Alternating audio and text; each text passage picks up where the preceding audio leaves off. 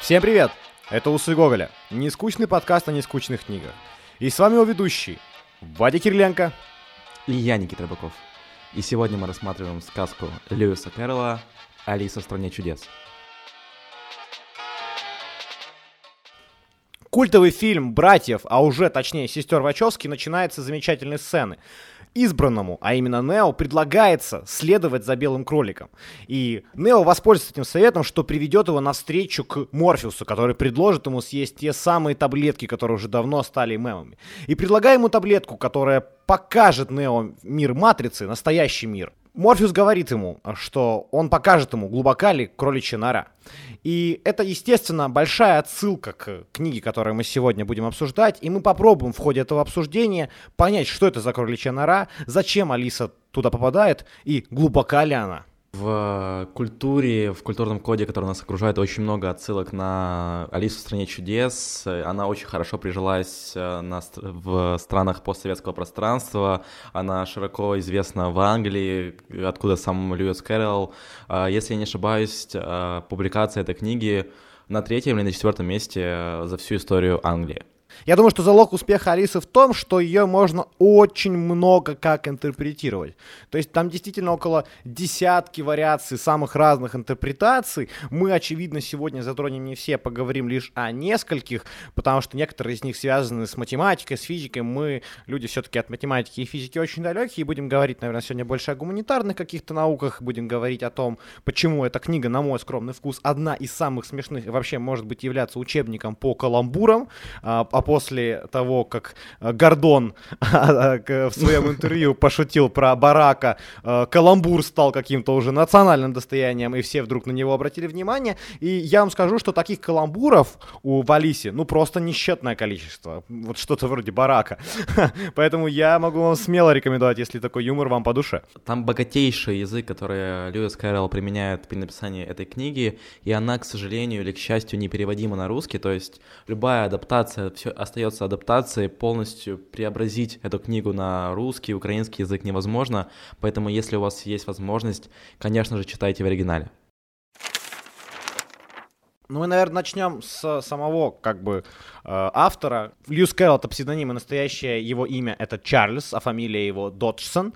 И мы не будем, наверное, очень сильно и там много говорить о его персоне, но скажем о том, что он э, закончил Оксфорд, и у него были просто фантастические способности к математике, поэтому он в Оксфорде остался преподавать эту самую математику, и, в принципе, до конца жизни он занимался тем, что, собственно, преподавал математику. И литература в его жизни появилась, появилась достаточно достаточно случайно, и Алиса вообще была написана случайно, но тем не менее свой след, как вы понимаете, он оставил, и Алиса в стране чудес, как Никита говорил, наверное, повлияла на всех и вся, ее отсылки мы видим везде. Я думаю, что гораздо интереснее, чем...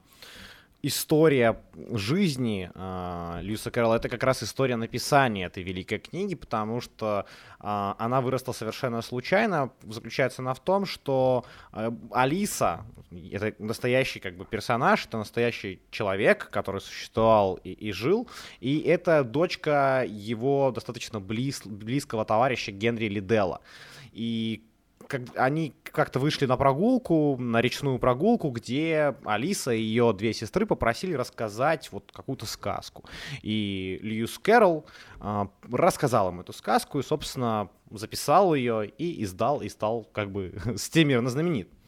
Uh, да, действительно, это, эта Алиса существовала в реальности, и даже есть ее дневники, она была достаточно распиаренной личностью, и всю жизнь пыталась uh, отбиться от этого клейма Алисы, но у нее не получилось, и вот сама она в своих дневниках писала об этом мне, о дне создания Алисы, примерно следующее. «Я думаю, что история Алисы берет свое начало в тот летний день, когда солнце палило настолько сильно, что мы высадились на поляне, бросив лодку, лишь бы укрыться в тени. Мы расположились под свежим стогом сена. Там вся троица завела старую песню «Расскажи историю». Так и началась восхитительная сказка. Нужно сказать, что некоторые эпизоды Алисы были придуманы до, собственно, этого дня, когда э, экспромтом э, Льюис Кэрролл э, дал девочкам послушать свои рассказы, но тем не менее, а, именно мне кажется, и не только мне, вот этот экспромт, да, это какая-то вот, ну, спонтанная проза, назовем его так, и а, сделала э, эту сказку такой немножко чудаковатой и немножко, не немножко, а очень даже множко абсурдной.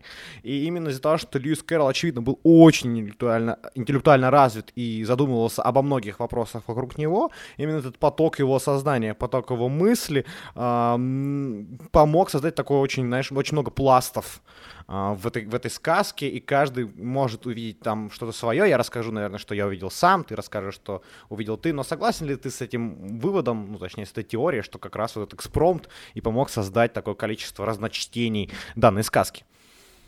Да, действительно, мне кажется, что это во многом помогло вот как-то структурировать то, что у него было в голове. Ты правильно сказал, что все равно у него был свой, свой подход, он некоторые вещи придумал заранее, но тем не менее вот тот гений, который в нем всегда скрывался, помог ему э, полностью раскрыться благодаря вот какому-то экспромту и еще один комментарий от меня, что это в первую очередь это сон, это то, что снится Алисе, это первый уровень того, что мы читаем в книге, но тем не менее какой сон может быть реальным. Это всегда абсурд, и этот сон Льюис Кэрролл передал на страницах своей книги. Мне нравится думать о том, что все-таки это не сон. Uh, ну вот я как бы, я понимаю, что объективно это сон, она просыпается, но все же мне кажется, что, ну, в Алисе зазеркали мы уже потом узнаем, что, возможно, это все-таки был не сон, а еще некоторые какие-то уровни. Но не будем запаиваться слишком сильно, там и так есть о чем, собственно, запаяться. Слишком рано, я бы сказал бы. Да, да, слишком рано мы поехали в страну Запайки. Тем не менее, начнем, начнем мы, наверное, с того, что расскажем, что, собственно, происходит.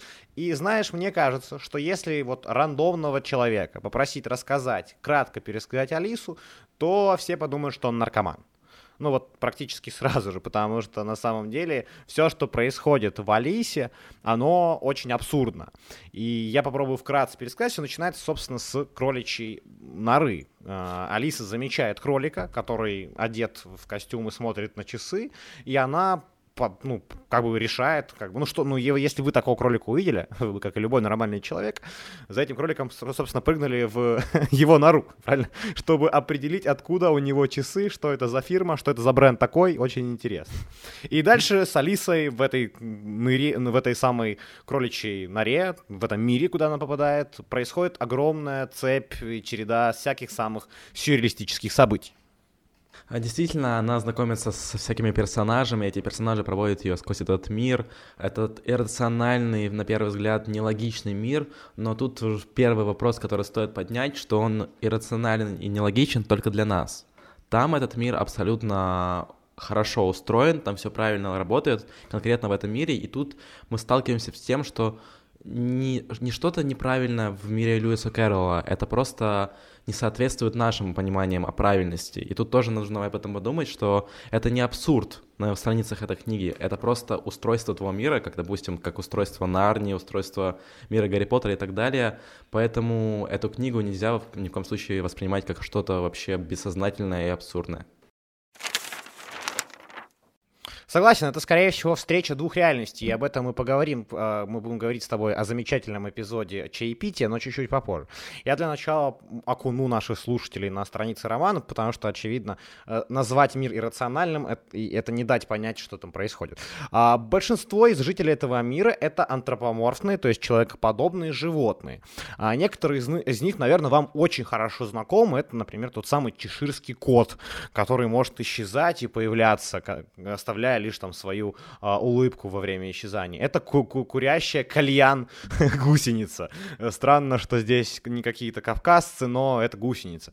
А, также хозяйка кота, герцогиня, а, ее кухарка, которая везде все перчит сумасшедший. Это безумный а, шляпник, в некоторых переводах он может а, быть болванчиком. Это мартовский заяц, а, который друг болванчика, из которого они пьют чай. И эта сцена, наверное, вам всем известна, она ну, настолько растиражирована. Это, собственно, королева червонная, которая э, является игральной картой, и она правит этой всей страной, и ей прислуживает черный валет и другие разные карты. Что, какие примерно события происходят с ними? А, Алиса чаще всего во всех эпизодах и во всех главах просто встречается с этими персонажами и ведет некоторый диалог. А, Действий там мало, как таковых. Чаще всего это просто какая-то дискуссия. И чаще всего это дискуссия абсурдного характера, в которой Алиса встречается, как Никита выразился, с абсолютно другой реальностью, абсолютно другим миром. Он для нее немножко иррационален, но что очень важно, Алиса ни в коем случае не злится, не расстраивается, а наоборот пытается понять иррациональность этого мира. Пытается задать вопросы, почему у вас мир работает так, а у нас иначе. Наверное, мы должны сейчас, а, я передам тебе слово, рассказать о каких-то иррациональных этих моментах в общении или там в событиях, которые происходят. Ну, допустим, первое, что попадает в мою память, это, наверное, иррациональность часов у кролика, который э, на часах у него идет не время, а дни. И э, Алиса удивляется этому факту, для нее это абсолютно нелогично, потому что часы в нашем с вами мире должны показывать время.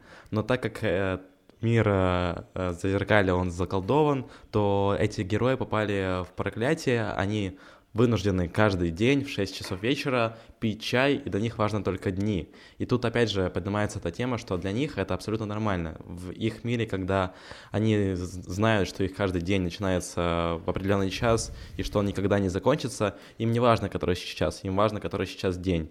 А для Алисы это что-то ненормальное. И вот такого несоответствия нашей с вами реальности и реальности, которую воссоздает Льюис Крэлл на странице своей книги, очень много.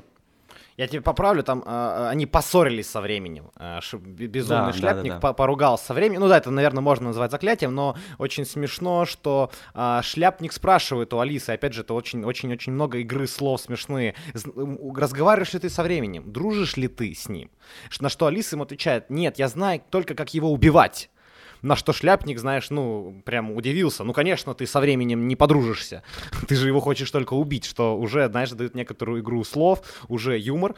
И э, это очень классный пример. И более того, я продолжу твой, м, твой пример тем, что дальше э, во время обсуждения э, между мартовским э, кроликом и Алисой происходит фантастическая вещь. Мы понимаем, как устроена логика в целом в мире, потому что он спрашивает Алису, а Алиса удивлена, что у него только дни, а он спрашивает у Алису, Алиса, а показывает ли твои часы год?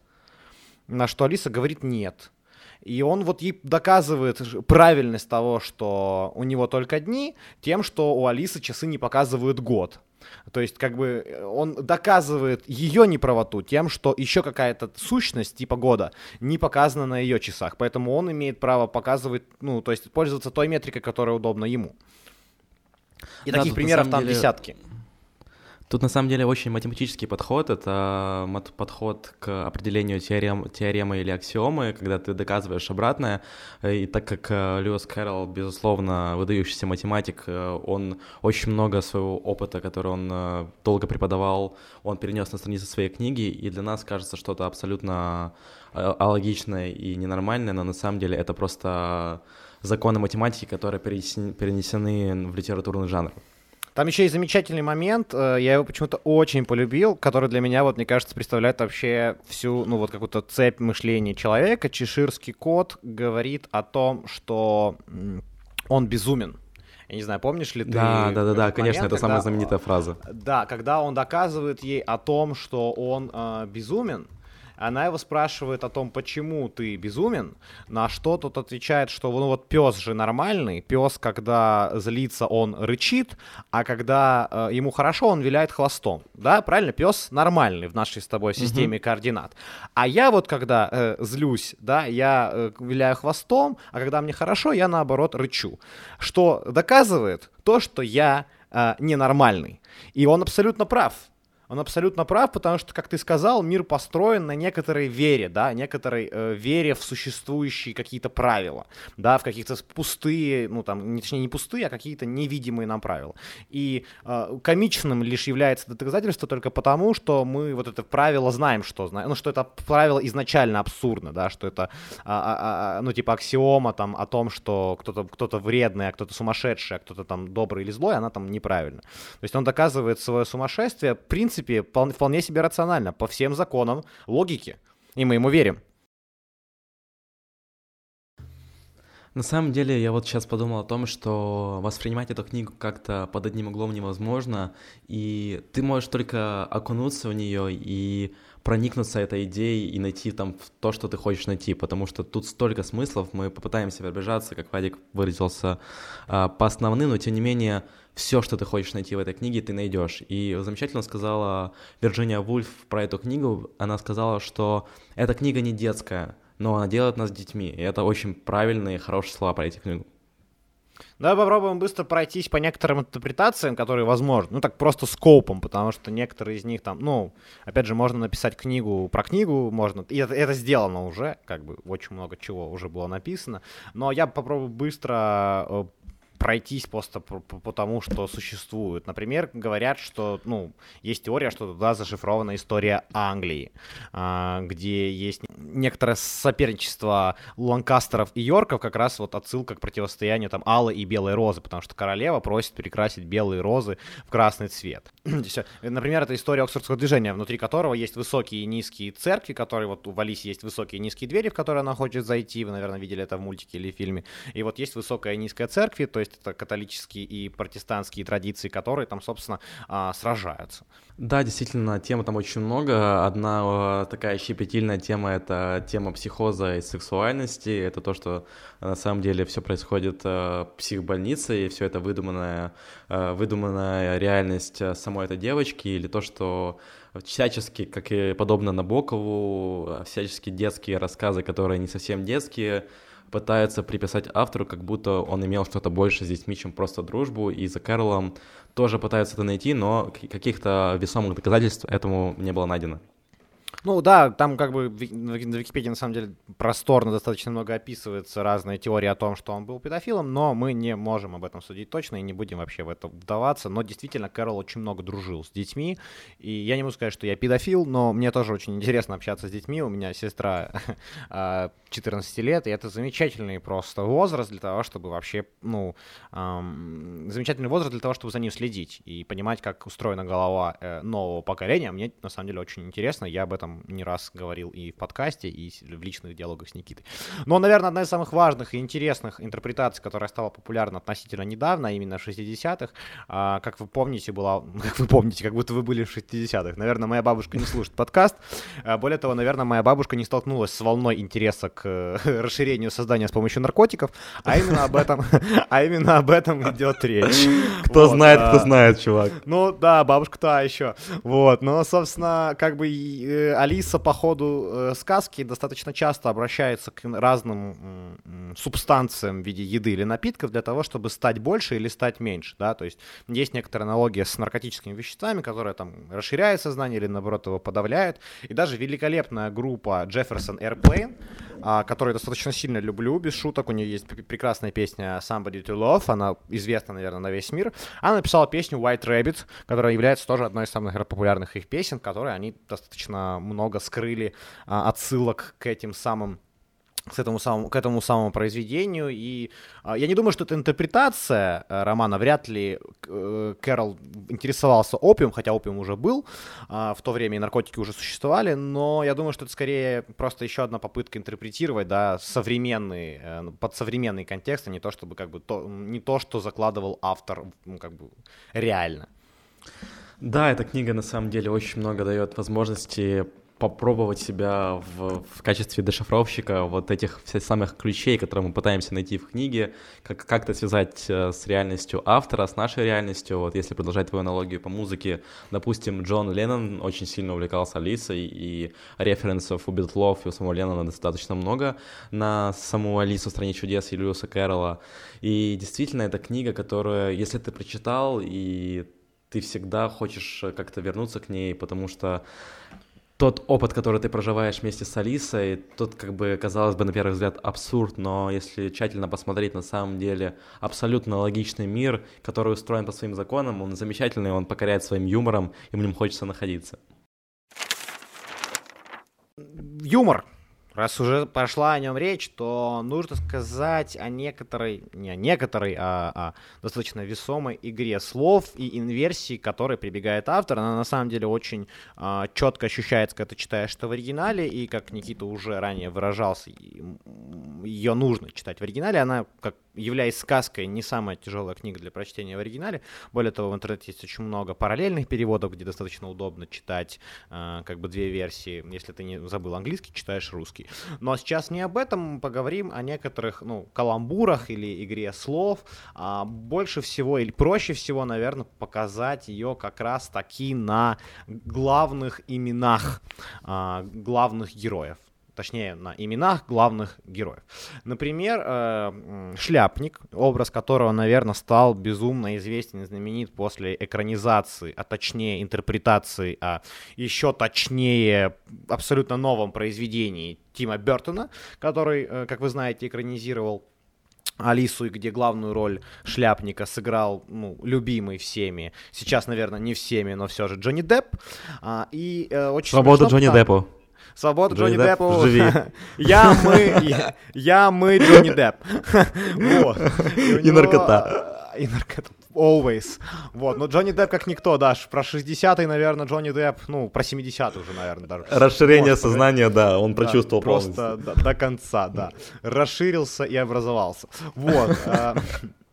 Что я могу сказать, что шляпник, собственно, это э, достаточно ну, безумный шляпник, как его называют. Это достаточно популярное выражение английской пословицы mad as header, то есть безумен как шляпник. И ведется она с далеких времен, когда для производства шляпы использовалась ртуть, и шляпники, собственно, вдыхали ее ну, вот эти испарения, и симптомами отравления этими испарениями является как раз-таки некоторая спутанная речь, потеря памяти, какие-то там нервные тики так далее и тому подобное, но я просто очень люблю ну, Тима Бертона, как и многие из вас, наверное, и он ну, в русском языке они замечательно перевели, а Джонни Депп там хочет танцевать джигу-дрыгу, ты не помнишь, когда он за столом, он за столом сидит и говорит, что я станцую джигу-дрыгу?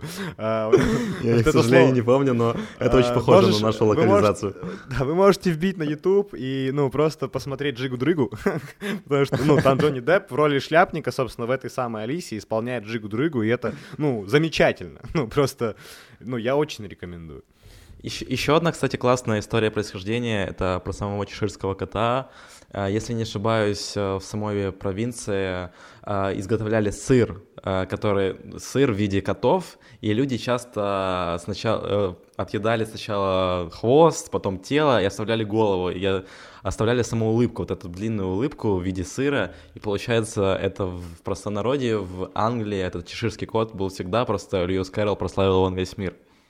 Есть еще версия, что просто в этом графстве Чешир, или Чешир, я не знаю, как правильно, а, кот, ну, было очень много молочных форм, э, ферм, и коты чувствовали себя там, как бы, знаешь, в изобилии, вокруг кучи молока а, и так далее, и тому подобное. Ну и последнее, наверное, там, о ком мы можем говорить, это, собственно, мартовский заяц, и как у нас есть мартовские коты, это очень похоже mad as much hair, это ну, аналогичная к нашей как бы э, пословице, которая означает, что, собственно, в, март, в марте э, зайцы как бы сходят с ума, собственно, в этот период размножения э, с февраля там по сентябрь или как-то. Я не очень силен э, в анатомии, но э, вы уже поняли.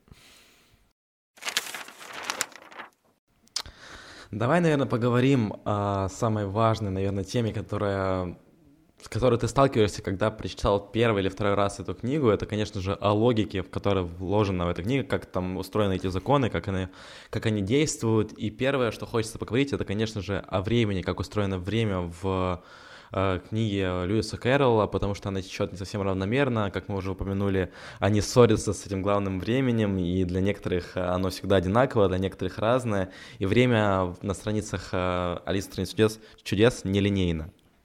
Ну, мне кажется, что основной все-таки элемент, связанный со временем, это как раз э, вот чаепитие, которое происходит в 6 часов. Кстати, это тоже отсылка к э, чаепитию в реальной жизни Льюиса Кэрролла. И вообще там очень много отсылок, которые мы не можем сейчас читать. Ну, точнее, мы не должны, наверное, считывать, потому что они очень какие-то оксфордские или очень, а, собственно, из жизни Кэрролла. А, но, тем не менее, мне очень нравится вот, вот эта логическая, а, очень смешная история со временем. Мы уже частично ее касались и частично рассказывали про часы. Но там еще один достаточно забавный момент момент в том, что происходит некоторый диалог, который меня прям, ну вот я прям смеялся в голос. А, кролик э, жалуется на то, что его часы не идут, и как бы э, шляпочник, безумный шляпник, шляпочник, шляпочник ужасно звучит, безумный шляпник, да, а, безумный шляпник говорит ему, что, наверное, не стоило их смазывать сливочным маслом. На что, ну, первая твоя реакция, что за бред я читаю. Потом ты понимаешь, что в целом смазывать и механизм, да, это как бы логично да, ну, понятно, что тут отсутствует как бы чем смазывают, но тем не менее смазка и механизм звучит вполне правильно, но дальше этот абсурд накаляется тем, что э, Кроли говорит ему, что масло было прекрасное, первосортное, на что Шляпник ему отвечает, ну, наверное, нужно было не смазывать ножом, на котором были хлебные крошки. Ну, то есть, а, это игра слов, этот какой-то каламбур, где, да, там смазывать маслом э, сливочным, да, то есть там только сливочное не работает, уже возводится в абсолют, и это сливочное масло, да, оно уже обсуждается там в какой-то третий или четвертый виток диалога, создавая абсурдную юмористическую какую-то концепцию. Я очень большой фанат Монти Пайтон, это, это достаточно популярная комик-группа, у них такого юмора бесконечно много, если вы смотрели там э, Монти Пайтон и Священный Граль, ну, что очень рекомендую вообще в целом посмотреть скетчи Монти Пайтон, или, ну, то есть любую другую абсурдную комедию, то там юмор так и строится. Есть какая-то логическая основа, какая-то обычная там, которая встречается нам каждый день. Потом на нее ложится вот Барак Обама, какой-то условно, да, который был у Гордона в интервью. И дальше, ну, но если у Гордона в интервью условно это останавливается, потому что это не юмор, то в юморе вот этот абсурд, он должен дойти до предела, э, чтобы стать смешным. И Льюис Кэрролл, мне кажется, это делает просто великолепно, потому что в некоторых моментах я смеялся, и я даже вот э, выписал себя некоторые для меня тоже очень смешные моменты, где, например, идет сравнение фламинго и горчицы. И что э, фламинго и горчица это одно и то же, потому что они щиплят. И то, и другое щиплет. Или же, например, что э, девочки это то же самое, что и змеи, потому что и девочки, и змеи едят яйца. Ну, то есть, и это же, это же логично, это же прекрасно, и это же очень смешно, потому что с этим очень сложно поспорить. Когда Алиса становится очень большой, она дорастает до деревьев, где сидят птицы, и птицы ее спрашивают, ты змея? Она говорит, нет. Она говорит, а, а яйца ешь? Та говорит, да. Ну, ты змея. Ну, то есть, хрен, хрен, хрен как бы вообще поспоришь, и вот, ну, вот из-за этого я в восторге. Для меня это какой-то, знаешь, просто, ну, учебник каламбуров, бесконечный просто. Да, но на самом деле очень клево передана эта атмосфера вот этих каламбуров, потому что Алиса, так же как и мы, она с нашей реальности, она постоянно задает вопросы, почему же так. И там очень классная сцена, которую я очень люблю, это когда а, Алиса попадает на заседание суда, где там одному червовому вальту при... выдают приговор. Ну, сначала там очень смешно, потому что они сначала выносят приговор, а потом ищут виновного. И самое классное было, когда король там выносит приговор, и он э, говорит, что Алисе, что мы тебя убьем, потому что ты превышаешь там некоторую норму по высоте. И этот самый древнейший, э, это закон номер 45. А потом он добавляет, что это самый древнейший закон. И Алиса на что возникает, что если это самый древнейший закон, значит, он у него должен быть номер один. И там у них, там, конечно, все рвутся пуканы от того, что от, э, логика ее не работает в их мире. Но, тем не менее, это очень клево. Это каламбур, который я очень люблю. И Льюис Кэрролл, конечно, очень сильно постарался. Ну, король, это очень смешная, очень смешная королева, которая бесконечно всем хочет снести голову. И никого да, в итоге да, да. Не, казнит. Она сразу же... Но они все боятся, голову. причем этого. Да-да-да, они все очень боятся, она никого не казнит, но всегда говорит голову, снять ему голову с плеч. Ну, в общем, э, та, кро- кроме того, что давай немножко завершать там, ну, вот какой-то вот общий вайп и перейдем к личным э, каким-то, наверное, ощущениям, я закончу это тем, что там еще есть какое-то количество интерпретаций, о которых мы сегодня не говорили. Есть там, например, версия, что это степ над математическими новинками. А физики видят в том, что а, Алиса расширяется, не, а, Алиса попадает, первый раз, когда она попадает в страну чудес, она попадает в океаны своих собственных слез, где происходит некоторый бег, который, по их мнению, символизирует э, теорию эволюции. Там и очень много еще чего есть там, э, но мы просто потому что тупые как бы люди и, и, собственно, не занимаемся тем, что пытаемся интерпретировать это бесконечное количество раз, а просто говорим о том, что мы любим, не будем это делать, а перейдем к финальной главе нашего сегодняшнего диалога, а именно к личным ощущениям и что же для нас значит Алиса, кроме этих каламбуров и ключиков интерпретации и так далее и тому подобное. А, для меня лично это то, о чем говорила Вирджиния Вульф, я с ней полностью согласен, это то, что мы на страницах этой книги действительно становимся детьми, и самое интересное, что эта книга не учит какой-то нравственности, тут нет э, обучения, как ты должен себя вести. Алиса абсолютно объективно ребенок, она не ведет себя по-геройски, как делают это персонажи Толкина или Джон Роулинг. Она просто исследует этот мир, чего-то боится, что-то пробует, она постоянно тянет себе что-то в рот, как настоящий ребенок. Она то пьет, то ест какие-то гадости, возрастает, то ли уменьшается в размерах от своей детскости, потому что она изучает этот мир. И вот этот ее страсть к изучению и то, как э, Льюис Кэрролл вводит ее в этот новый мир, меня очень вдохновляет, и я с удовольствием перечитываю эту книгу раз за разом. Я думаю, что для меня, наверное, какие-то такие очень похожие мысли, потому что мы с тобой, собственно, друзья и можем мыслить одинаково, но все же мне кажется, что тут еще есть некоторый момент вот знакомства с иррациональным для ребенка мира взрослым, да, когда а, ребенок попадает в абсолютно чужеродную среду, и мы это все ощущаем даже сейчас, взрослее, ты знаешь, я читал твиттер, там был смешной твит, что я себя ощущаю на 12 лет, но не в смысле как бы физиологической каких-то пониманий, а в том смысле, что все вокруг меня знают, что делать, а я, блядь, до сих пор не разобрался. Типа, я до сих пор очень маленький, и некоторые, знаешь, типа, какие-то простые вещи логические, логически кажутся мне очень сложными и, и иррациональными, потому что я до сих пор еще э, маленький ребенок. Знаешь, там какие-то э, простые э, everyday рутин для многих людей, для меня это достижение, знаешь, некоторые вещи, типа постирать вещи и приготовить еду, я такой, вау, я чемпион планеты, я, я покорил эту жизнь. Знаешь, типа... Мне кажется, что это никогда не пропадет, чувак, никогда я, ну, я не знаю, я не знаю, можно ли, ну, главное сердцем не стареть, собственно, да, и, наверное, Алиса нас учит, потому что сердцем главное не стареть, и иногда некоторые рациональные вещи стоит воспринимать с юмором, как Алиса это делает, и иногда люди, Алиса все время по, по ходу сказки сталкиваются с тем, что все хотят как-то ее наставить, все хотят ее как-то научить. И Алиса, мне кажется, не хочет учиться, она, ну, мыслит как-то по-своему, да, индивидуально, и она не хочет слушать всех, не узнав в чем как бы соль, да, то есть она не слушает там первого взявшегося, первого попавшегося ей персонажа и такая делает, как он говорит. Она хочет узнать, почему, как он мыслит, в чем логика. Э, и только потом она примет решение, поступать ли ей так, как советует ей персонаж, или не поступать. Что для меня, мне кажется, очень ценно. Именно как раз вот наличие своего собственного мнения.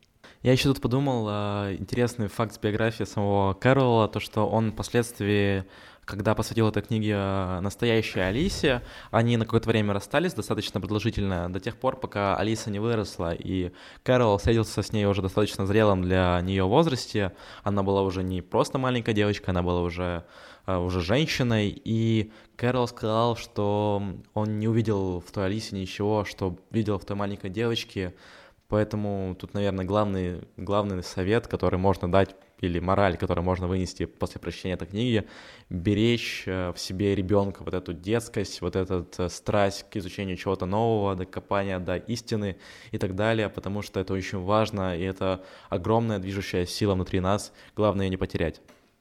Как я уже часто говорил по ходу нашего подкаста, свобода для меня это как раз э, не отсутствие каких-то границ, а скорее э, готовность принимать что-то новое, готовность встречать что-то иррациональное, что-то, готовность разбираться в чем-то неизвестном и начинать это любить. И Алиса, мне кажется, это прекрасная энциклопедия по тому, как это делать, по тому, как встречаться с чем-то рациональным, пытаться разобраться и чаще всего с юмором к этому относиться. Я поставлю этой прекрасной сказке 10, э, она не заслуживает заслуживает на меньше. Конечно, из-за количества интерпретаций можно сбавить балл на 9, но я не буду. Эх, я хотел придумать что-то иррациональное, но я тупой, я не Льюис Кэрролл, поэтому я тоже поставлю 10. А, единственный совет — читайте. Ребят, если есть возможность, читайте в оригинале. Если нет, то, да, я могу... взгляд, Набоков лучше всех перевел. Я могу советовать вам э, аннотации Мартина Гарднера или Гарднера, э, G-A R-D-N-E-R, а, который, э, ну, это достаточно каноничная как бы книга, в которой очень много аннотаций к чуть ли не каждой строчке а, книги, то есть в оригинале она спокойно, ну, достаточно нормально читается, если вдруг сложно, то есть синхронный перевод параллельный, где там слева английский, справа русский, и тоже очень удобно читать, но на самом деле там, в принципе, с любым знанием, уровнем языка можно справиться, это сказка, и я думаю, что у вас получится тоже. И опять же, не нужно, мне кажется, очень важно и очень правильно понимать, что не нужно вот эти смыслы, интерпретации там бесконечно искать, изучать. Главное все-таки в литературе это не литературоведение, а, собственно, сама литература и, и получение удовольствия от нее. И я вам желаю получить от Алисы столько же удовольствия, сколько получил я. На этом все, пока-пока.